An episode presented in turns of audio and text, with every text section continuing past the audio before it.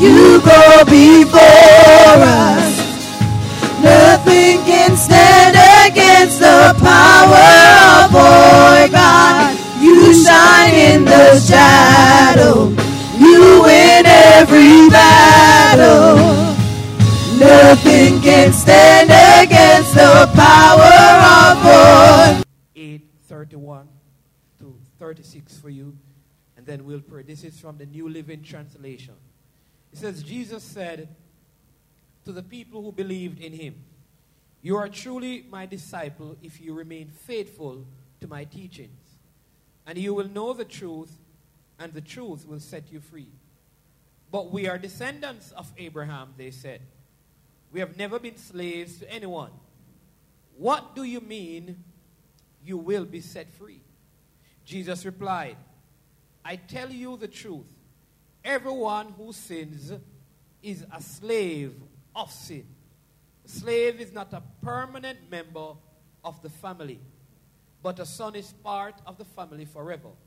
So if the son sets you free, you are truly free. Hallelujah. God, we thank you for freedom this morning. We are free slaves. We thank you that you sent your Son, Jesus Christ, to die for us so that we would one day experience salvation. And so we give thanks to the Lord for his love endures forever. Open our eyes this morning, Lord God, so we will see your truth. Open our ears to hear your voice. Open our minds to understand your word and our hearts to receive everything you have in store for us. We pray this morning and we come in agreement in the name of Jesus that someone who is bound by sin and in sin will be set free in the name of Jesus. We pray for salvation. We pray in the name of Jesus that someone who has gone astray, as the prodigal son did, will recommit and reconnect with you. Speak, Lord, through me. Wear me, lead me, and direct me. Let your will be done, and let your kingdom come. In Jesus' name, amen and amen. Hallelujah. You may be seated if you are standing. I believe that we have the right to life, we have the right to liberty, we have the right to free speech, we have the right to our own opinions, and we have the right to the pursuit of happiness, whatever we think that may be. But also, I believe that as believers in God, our followers of Christ, we're not truly independent, but we are very much dependent on God, our Father. So uh, the believer may be independent, but at the same time, they are, de- they are dependent on God. So let's look at the definition of the word liberty or freedom. The dictionary defines liberty as the condition of being free from restriction or control. So the question is how many of us have a life free from any restrictions or control? The truth is, though we say we are free, we are not really free. That's the truth. The basic law of the land restrict our liberties, though we say we are free people. You can't say certain things. You can't drive at a certain speed. You can't wear certain things. You just can't. So though we are free, we are not free. Don't make sense. Are, are we really free? We can't drive as fast as we want without penalty. We are controlled by our workplaces. You're not free to turn up to work anytime you want, unless you want to be fired, of course. You're not free to leave whenever you want. You're not free to do whatever you want there. So, are you really free? Are we really free? They give us time to get to work, time for lunch, and time to leave. In fact, some places tell you what to wear and what days to wear it.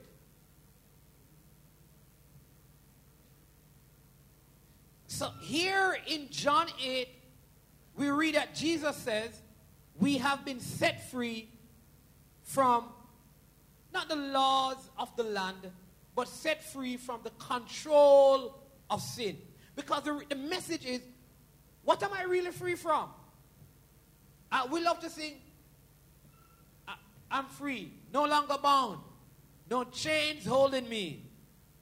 My soul is resting and is such a blessing. Praise the Lord. Hallelujah, I am free. Free from what? And free for what? What are you free from? And what are you free for? Jesus said, first, we are free from sin. And we have been set free from the restriction of sin that has kept us from being a part of God's family. But we are liberated to live our lives. But are we, because of this freedom, liberated to live our life in total freedom? Even the Bible reminds us that we do not have freedom to live as we want. Though we have been set free from sin, we don't have the freedom to live as we want. Paul, in fact, refers to himself as a slave three times, as does Timothy. James referred to himself as a slave. Peter referred to himself as a slave. Jude referred to himself as a slave. In fact, we're told in 2 Peter 2, verse 19, For you are free, yet you are God's slaves. So if you ask me who I am or what I am, I am a free slave. That's, that's what we really are. We are really free slaves. Romans 6, verse 18 says, We have become slaves to righteous living. Again, in Ephesians 6, verse 6, the scripture says, We are slaves of Christ. So, though we are free, we are slaves. How is it possible for us to both be slaves and be free? It's, it's in the Bible. And so you're getting a lot of scripture this morning. This is Exodus chapter 21, verse 2 and verse 5 and 6. And this is going to show you how you can be free but still a slave. It says, if you buy a Hebrew slave, he may serve for no more than six years set him free in the seventh year, and he will owe you nothing for his freedom. But the slave may declare, I love my master, my wife, and my children. I don't want to go free.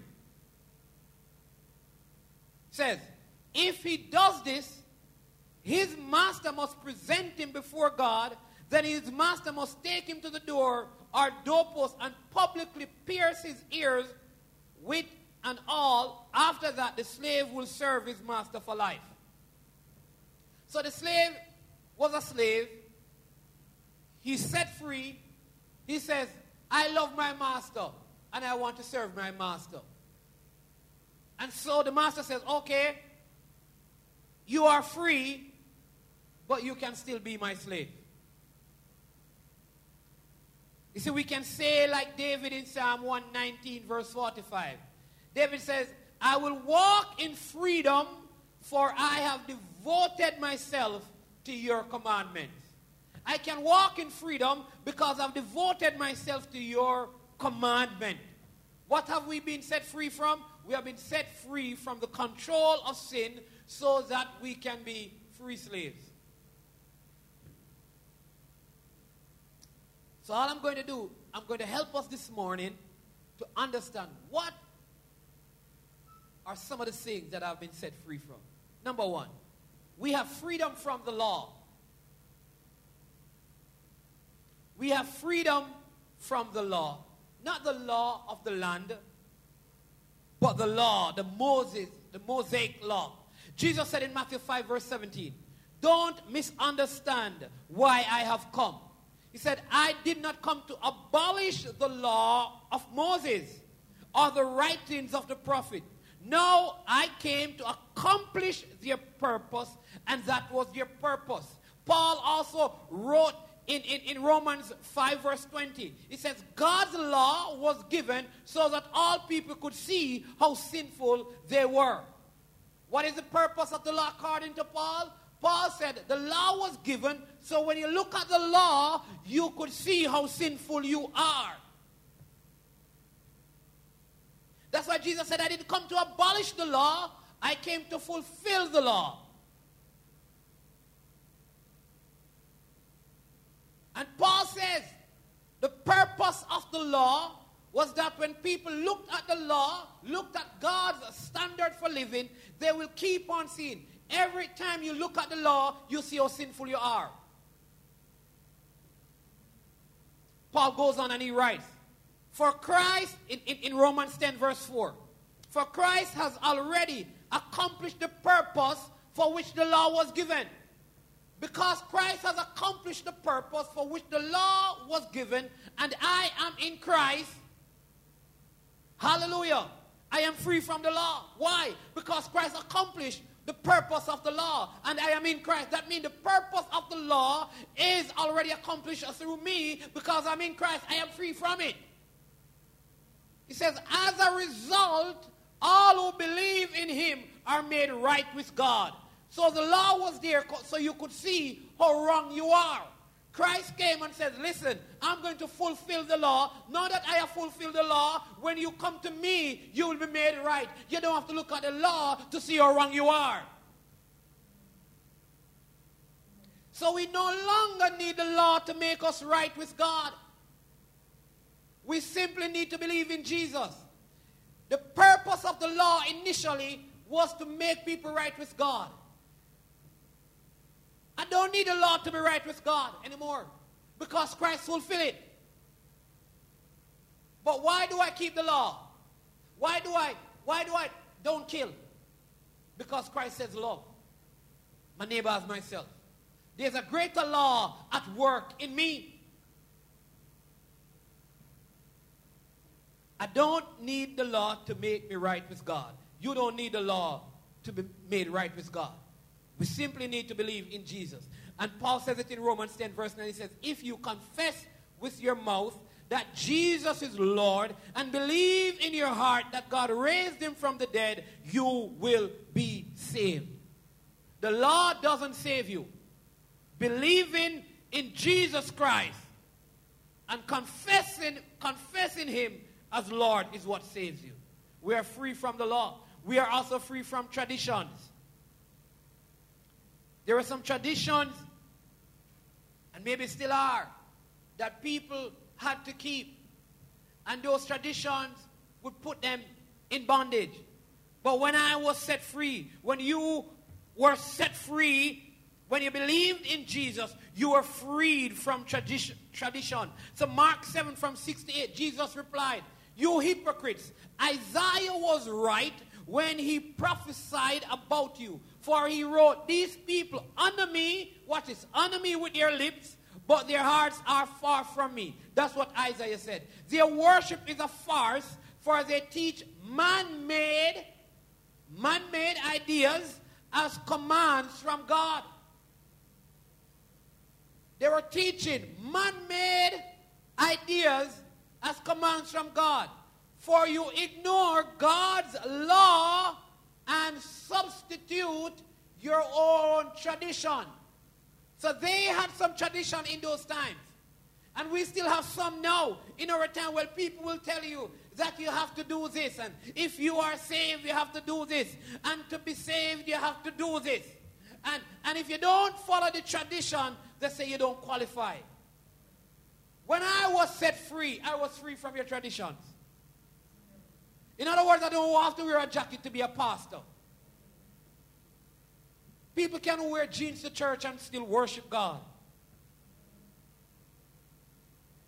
Yeah. Listen, church don't have to church don't have to start at 10. It can start at 5. Church can be kept on Thursdays. If you can keep Bible study on Thursdays, church can start Thursday 10 o'clock in the morning. Church don't have to have four fast songs.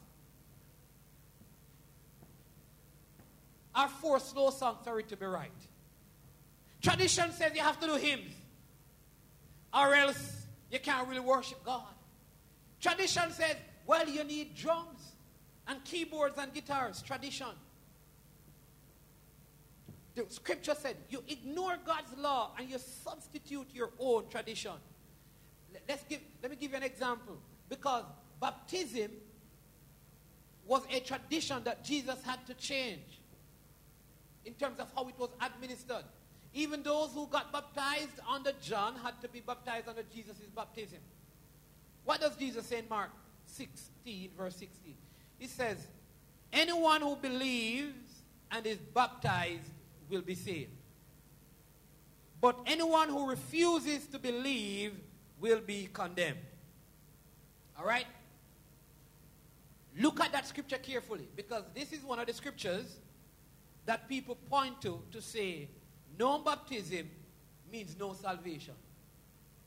They use the scripture to say the scripture says believe and be baptized and you'll be saved.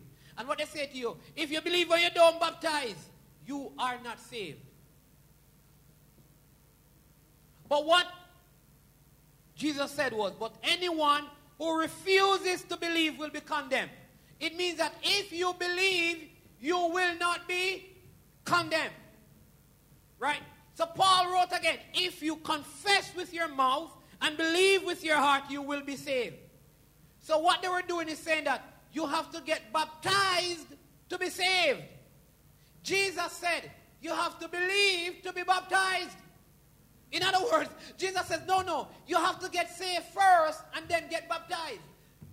Their tradition was repent, re- be baptized, and show fruits of repentance. John the Baptist. Jesus said, no, man, just believe. And then when you believe, you get baptized. Because when you believe, you are not condemned. It is your believing that removes you from under condemnation, not your baptism. Is baptism important? Of course it is. But baptism doesn't save you. Believing in Jesus Christ save you. I am free from tradition. The writer of the epistle made it a commitment of the early church, although it is evident it was an expected and accepted practice. But we can have such strong tra- traditions like it's King James or nothing. There are some people you can't read the New Living Translation for them. That is not the Bible. Give me me good old King James. Hallelujah.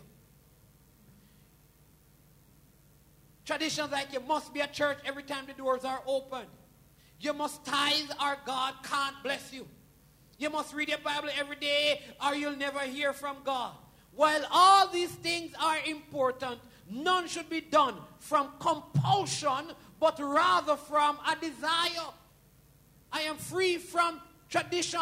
He says there are no set in stone rituals that should hinder the movement of the Holy Spirit and distract from the call of the church. No set in stone. There's no one way except for God's way. God can move in the Baptist church, in the Methodist church, in the charismatic church, in the Pentecostal church. It don't matter. God can move when you're playing fast songs. God can move when you're playing reggae beats to gospel music. It don't matter. Don't put God in a box based on our tradition. Because when Jesus sets us free, we are free from tradition, we are free from the law, and then we're also free from sin. There was a time when sin had control over us. We had no other choice but to sin. We were like dogs, and we had no choice but to bark. That, that's it. But they took us to Canada and turned us into pups. So we don't have to bark anymore.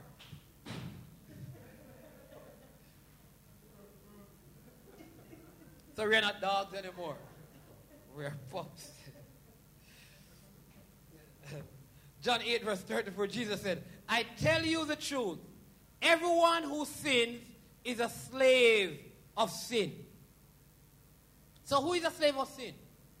The truth is we all are. For Romans 3.23 says, For everyone has sinned. Remember Jesus said, anyone who sins is a slave of sin. Romans 3.23 says, For everyone has sinned, and we all fall short of God's glorious standard. It means that we are all, or we were once slaves to sin. And the only thing that saved us is when we got saved. By believing in Jesus Christ, we were released from the master called sin, and we come under the master of righteousness, who is Christ Jesus our Lord. Paul, Paul again continues, For when we died with Christ, we were set free from the power of sin. Come on, just lift your hands up and say with me. This is Romans 6, verse 7. said, When I died with Christ, when I died with Christ, I was set free from the power of sin. Let me explain to you what that means. There was a time when you had no choice but to sin. Now you have a choice. And when you sin, it's because you want to. It's not that sin is strong. The power of sin was destroyed when you believed in Christ. It doesn't have the power over you. You have dominion over it now. It was this power of sin that allowed us to live a life of destruction and turmoil. You wanted to, to stop. You couldn't because you never believed in Christ. But the moment you believed in Him and you died with Him, what happened? That power that sin on you, you were released from it. And so we don't have to sin.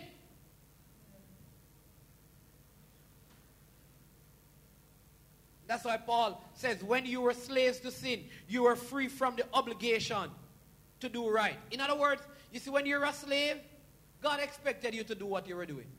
That's the truth. Let me say it again. When you were a slave to sin, God expected you to do what you were doing. It's like you, you, you just, you, your expected behavior that we have of animals because that's just how they are. But when you conform their minds and transform their minds and turn them into pets, what happened is that all of a sudden the animal behavior changes. Not, not only do we have an obligation to do right, but we have a desire to do so. You have a desire to do right now. Why? Because you died with Christ and you're raised with Him. See, I love the way the writer of Hebrew puts it. It says in Hebrews 12, verse 1 Therefore, since we are surrounded by such a huge crowd of witnesses to the life of faith, let us strip off every weight and that slows us down, especially the sin that so easily strip, trips us up. And let us run with endurance the race God has set before us. Because sin has no power over you, you can run to win. You can run and win. Why? Because now you should have a desire to strip yourself of the sin that easily trips you up. There are some stuff that you keep falling into, you want to fall into them. I know because you have been set free. Sin no longer has dominion over you. You are set free. Let me let me say this to you. If a man, if a man committed a murder and the judge said that he is free to go. He was released, he was released, he was pardoned. And every day he goes to the prison and sleeps in there. Is it the judge's fault? Is it the murder fault? No, it is the man's fault. It is the same thing. When we sin now, we need to check ourselves because we have been set free from the power of sin. We don't have to sin. Will we sin? It's possible, but we don't have to. We have a freedom from the law. We have freedom from tradition. We have freedom from sin. We are also we also have freedom from death. That is why scripture says, I shall not die, but live and declare the works of the Lord. Listen, if you're a child of God, you cannot die. Because the scripture says you will reign with him eternally. In other words, when you give up this earthly body, you are not dead. You're just changing house. You're taking off the mortal to put on immortality. That is why the scripture says, don't fear those persons who can destroy what? The body, but can't touch the soul. Because listen, no grave can hold my body down. For when the trumpet of what? The shall, and the dead in Christ shall rise.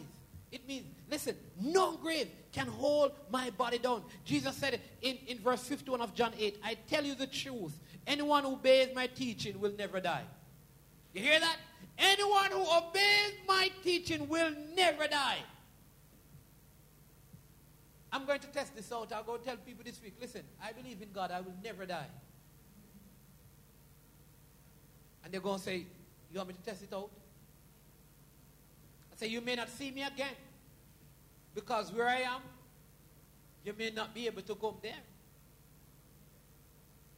But we never die. What do I mean? We all know all of us will face a physical death. But physical death is not the end of the road for the believer. In fact, it is the beginning of real life. Real life for the believer begins when physical death comes upon them. The Bible says in Hebrews 9:27, each person is destined to die once. And after that comes judgment. So there is no reincarnation, as people want to say, that you were here before and you come back in a different person now. Lie. It's not scriptural. It's appointed, destined to die once, and after that comes the judgment. Jesus said, I tell you the truth. In John 5, verse 24, I tell you the truth. Those who listen to my message and believe in God who sent me have eternal life. I have eternal life. I have eternal life. We have been set free from death. It means we have eternal life. It says, they will never be condemned for their sins. Do you hear that? God says, if you believe in Him, you will never be condemned for your sin. But they have already passed from death into life. So, though you are still physically around, God said, once you believe in Him, you have already passed from death to life. You are free from death after that. We are already alive eternally. It's just that we haven't gone into eternity yet but we are alive eternally. Eternally doesn't begin when we die physically, it continues. Wait again.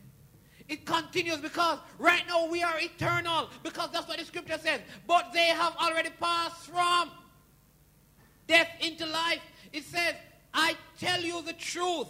This is John 5. Look at it in your Bible. Verse 24. I tell you the truth. Those who listen to my message and believe in God who sent me have eternal life. It didn't say will receive, it says they have eternal life. So we already have eternal life. Death has no grip on us, our claims to us. So when you go to the funerals and you hear them for a funeral, that is why you don't sing certain songs. Song, you, when you go to funeral and you see a, a, a man who don't know Christ dead, don't sing no grave. Can't hold them body down. Grave can't hold them body down. I'm telling you that because they don't have eternal life. Funeral, funerals are very funny, you know, because we, we really we really make the dead feel good about a bad life. That's it. If, if, if the dead could hear, they would be so they would keep a party and say, What? I mean they must see all them things they're about. Look upon them nice and really listen. If you don't know Jesus Christ, you're condemned. Uh, that, that, that's scripture. So when, next time you go to a funeral and you see a man who didn't accept Jesus Christ and they're singing that, you walk away. You tell him, I'm walking away from trouble.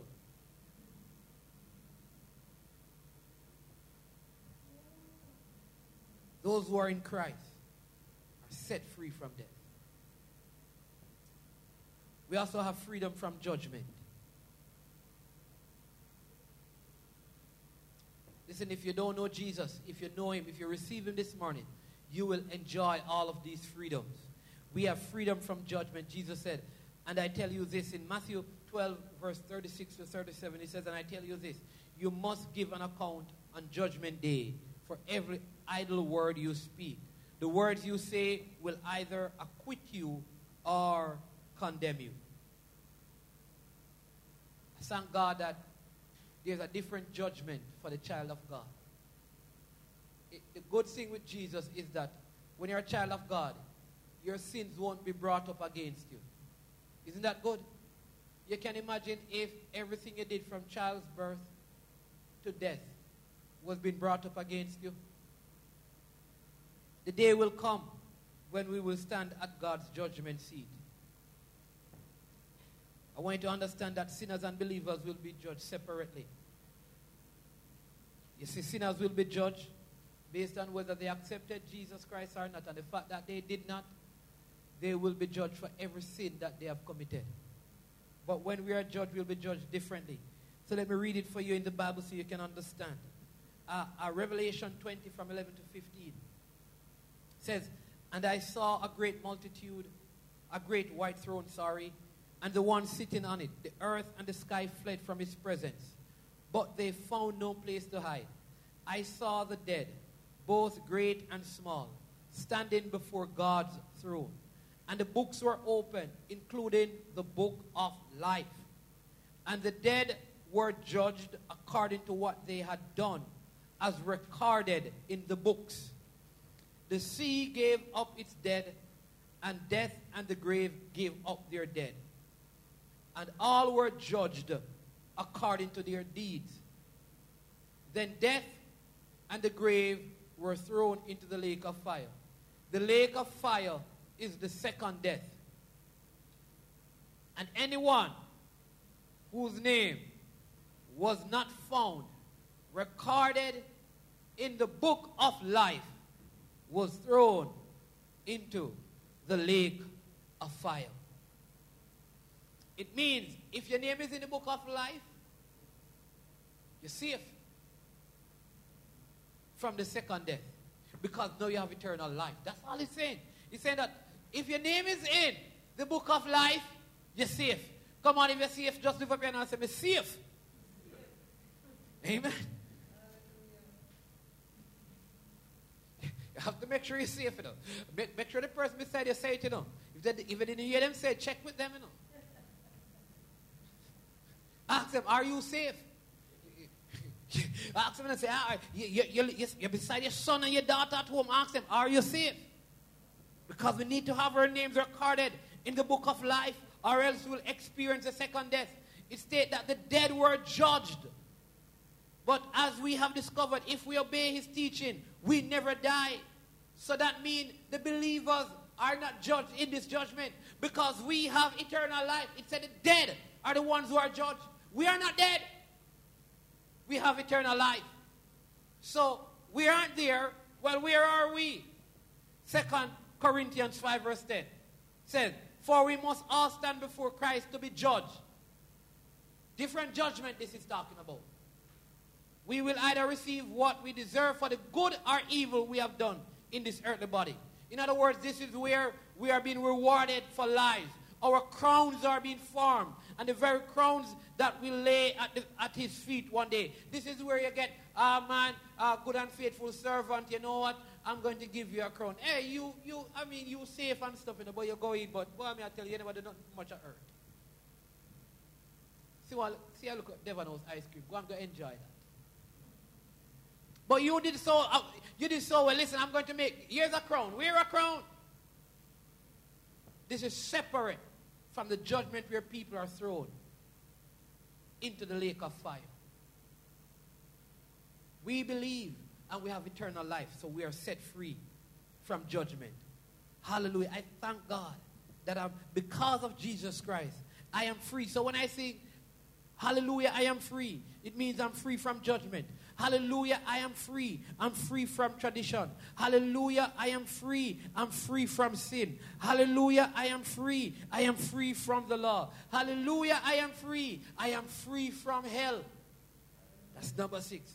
I am free from hell. When you are set free, who the Son set free is free indeed. You are free from hell. It means then, then you are heaven bound. Hallelujah. I'm on my way to heaven. Glory, hallelujah. Jesus said in Matthew 13 from 41 to 42, the Son of Man will send his angels and they will remove from his kingdom everything that causes sin and all who do evil. And the angels will throw them into the fiery furnace where they will be weeping and a gnashing of teeth. Oh, thank you, Jesus. Thank you, Jesus. That this is not me. Because I have been freed from hell. Because I believe in Jesus Christ. I don't know if you understand this or you see this in the scripture. If you read your Bible, you'll realize that Jesus thought more on hell than he did on heaven. So hell is a real place. Don't you want freedom from hell? To the farmer, Jesus spoke of wheat and weeds being separated. To the shepherd, Jesus spoke about sheep and goats being separated. To the fisherman, he spoke about the good fish and the bad fish. But the weed, the goats, and the bad fish all ended up in a fiery furnace. You can have freedom from hell this morning in Jesus Christ. The rich man was aware of his thirst in the fire in Luke 16, verse 24. In other words, this is giving us a description of hell. That the man was in fire and he was thirsty in the fire. So it can tell you if this is where you end up when you leave this earth, you're going to be in a place where there is a constant fire, but you still have feelings because he was thirsty. Can you imagine? We can't even bear the sun. And you're going to be living in fire and be able to tell that you're thirsty. Then in Mark 9, verse 48, Jesus says, Hell is a place where maggots never die and the fire never goes out. You know what maggots are? It's when you have some bodies that are decomposed and you see those white wiggly things. It says they never die, meaning you can't kill them. They, they're all over you. Think about the parts of your body crawling over your liver, your kidney, your heart, your mouth, your nose, your eyes, your ears. Why would you want that? When God offers you a mansion. Several times Jesus says that hell is a place of darkness where there will be weeping and gnashing of teeth. I know what weeping is. I don't know what gnashing of teeth is, but I don't. I figure it's not nice. Whatever it is. But imagine you're in a place where every day weeping is different from crying, crying, you know. Because you can't cry and don't weep, you know. But when you weep, you're crying and bawling and everything in a one. You're in a place where every single day and every single night, that's all is, that's around you. I thank God that when I accepted Jesus, I was set free from hell. What am I free from? I'm free from the law. I'm free from tradition. I'm free from the power of sin. Listen, I'm free. Listen, I'm free from hell. I'm free from judgment. Thank God I am free. But there is even more good news. There are things you are set free from to become a part of. So we have been set free so we can have a freedom to commune with God. You know that there was a time that God and man were separated. But the good news is, hallelujah, that because Jesus come and has set us free, we have a freedom now to talk to God. There's a time that a priest would have to talk to God for you on the day of atonement. There's a time when Moses would have to go to God on behalf of the people. But now, because you have been set free, and who the Son sets free is free indeed. Here is the good news you can commune with God, you can have a relationship with Him, you can talk to Him for yourself. The scripture says in Hebrews 4:16, so let us, meaning all of us, you, me, the young, the old, the mature Christian, the immature Christian, the educated Christian, the uneducated Christian, the rich one, the poor one. It says, let us come boldly to the throne of our gracious God. There we will receive mercy and we will find grace to help us when we need it most. We can now come boldly because we have been set free. How do I know this? Never was there a king or a false god that you could approach boldly. People could not go, I don't even know traditionally, people cannot go before king. Peasants can't go before king. Even when the king calls them into his presence, I don't even know this, but they had to keep their heads down. They couldn't look at the king. If they looked at the king, they would be killed unless the king told them to look at him. You remember how this worked? You remember the story of Esther? What happened with Esther is that the king had to stretch out the golden scepter for her to welcome. We, you were not allowed to look at the king as a commoner. Here it is, hallelujah, that the Lord God Almighty, King of kings and Lord of lords says, Come boldly to the throne says, Come boldly. Whoever you are, you're a child of God. Come boldly to the throne. Come boldly, upright, with your eyes fixed on His. says, Look me in my eyes. Talk to me. Reason with me. Come to me. Other kings didn't allow that. But the King of glory says, You, you, you, come before me. Look at me. Don't come in shame and condemnation. Lift up your head. Look me in the eyes. Fix your eyes on me. The author and finisher of faith. We can expect mercy from the king. Meaning not giving us the punishment we deserve. And grace giving us the blessings we don't deserve. In other words, every time you go before the throne of God, He says, Here is mercy. I'm not going to give you the punishment you deserve. And here is grace. I'm going to give you some blessings that you don't deserve. I'm going to give you mercy. I'm going to give you grace. But what gives us the right to go before this great king? Yes, we have freedom. But what gives us the right as free slaves to go before the king? Hebrews 10 19 says, And so, dear brothers and sisters, we can boldly enter heaven's most holy place because of the blood of Jesus. Why can I go? Because of the blood. It is the blood that gives me access. Hallelujah. The blood gives me access to the throne of God. Thank Jesus for the blood. I love that. I thank God that I don't have to ask my wife to go to God for me. I thank God that I don't have to ask Brother Kenrick, can you go and tell God something for me? I thank God that I can go boldly before Him. And when I go before Him, I don't have to be down and hold my head down in shame. He says, No, look me in the eye because the moment you come to the throne of God, He says, Mercy is there. And He says, Every time you're leaving, I'm going to pour some grace on you. That's the king that we serve. Hallelujah. So we, we have freedom to commune with God. Number two, we have freedom to worship God. We have freedom to worship God. There were some places in the tabernacles that, tabernacle that was built and in the temple that people were not allowed to go in. But because we have been set free, and who the Son sets free is free indeed, we can worship God. You see, Jesus says in John 4 23 to 24, But the time is coming, indeed it is here now, when true worshippers will worship the Father in spirit and in truth. The Father is looking for those who will worship Him that way. For God is spirit. So those who worship Him must worship in spirit and in truth. You see, we all have the freedom to worship God in the manner in which He calls us to worship. And that's the thing. The good thing about this is the standard of worship are so simply in God's eyes. If you like choirs and hymnals, that's fine. If you like bands and Christian rock, that's good also. If you like no music, it's good. If you like to do your own song, it's okay.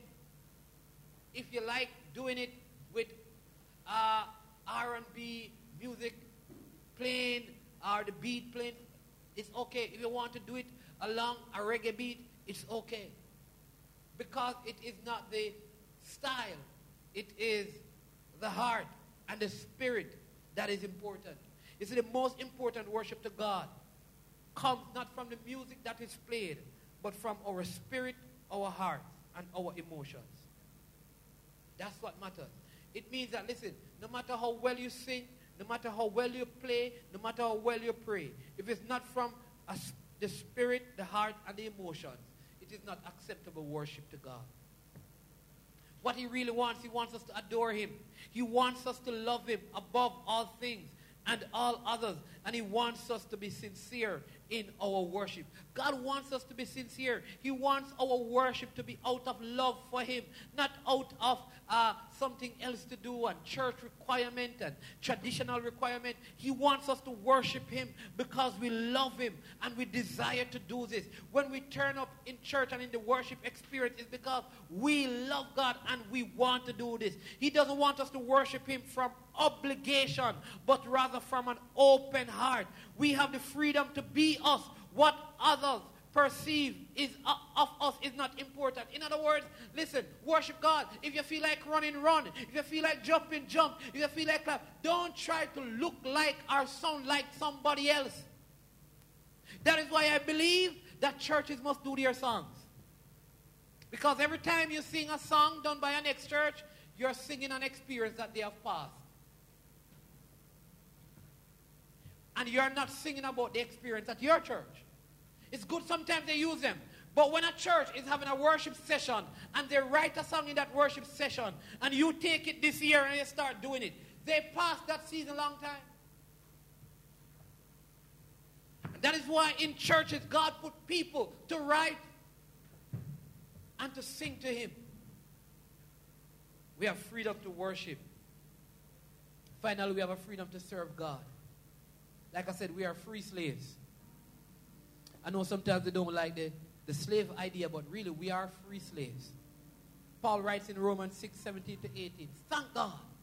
Once you were slaves of sin, but now you wholeheartedly obey his teachings. We have given you. Now you are free from your slavery to sin, and you have become slaves to righteous living. Paul is instructing us that we are now living a righteous life. This means that anyone who belongs to Christ has become a new person. That old life is gone. A new has begun. I'm a new creation. I'm a brand new man.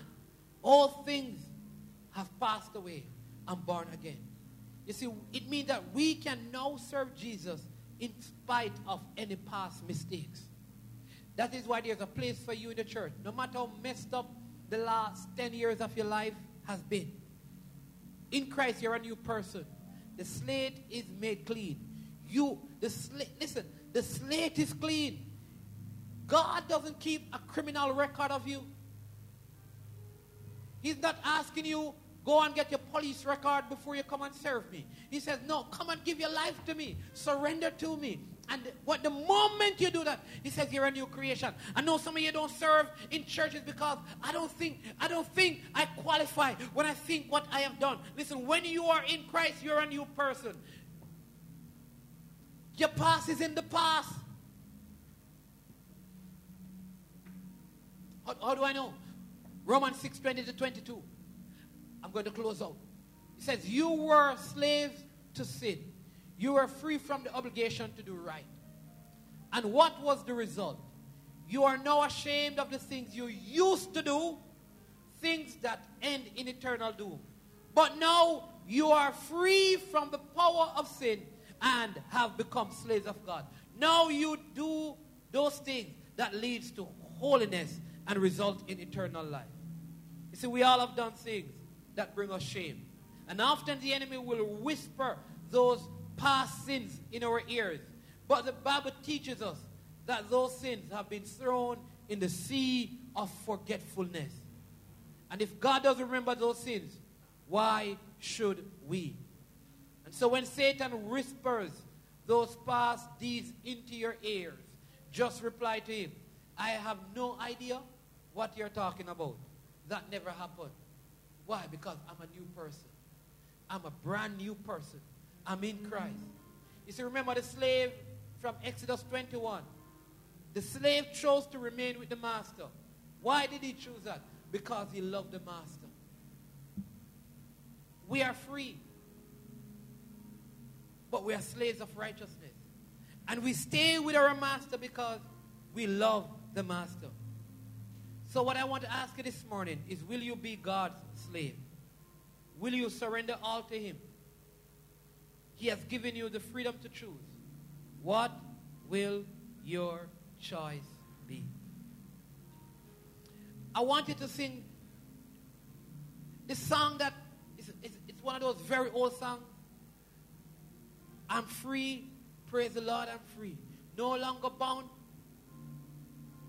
No chains holding me. And, and here's why because I want you to understand as you sing it what you are free from. Now I want you to sing it with the understanding that you have this morning.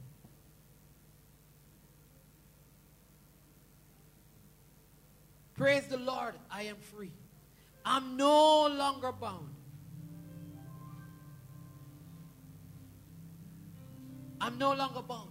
Listen, so I want you to sing it this morning. I want you to sing it from a different place. I want you to sing it and say, God, you know what? I thank you.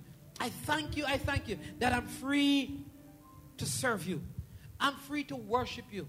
I'm free to commune with you. God is freedom that I sing of. It's a freedom that means that I'm free from the law. I'm free from tradition. I'm free from sin. I'm free from hell. I'm free from judgment. I'm free from death. Lord, hallelujah. I am free. Listen, I want you to sing it with new meaning this morning. You no longer need the law to believe or to, re- to be saved. You just need to believe. You don't have to stick to any man made tradition. You just need to love on God. Listen, understand this that you have been free from hell, you have been freed from death. You have eternal life, for God has set you free. Listen, you have a freedom to worship God. You have a freedom to approach the throne of God boldly. You have a freedom to serve God. You are free to serve Him, regardless of what your past may have been, what it may have looked like. You are new in Him this morning. So I want you to lift your hand with me this morning and let us worship God. Hallelujah.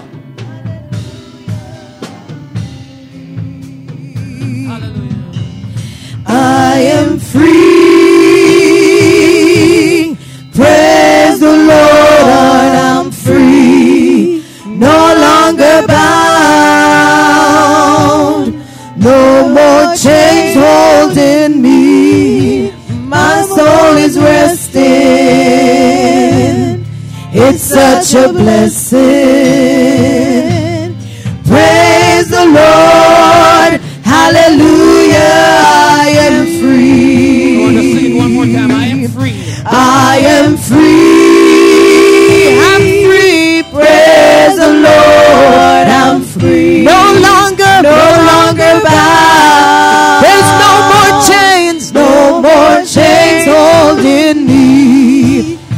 soul is resting.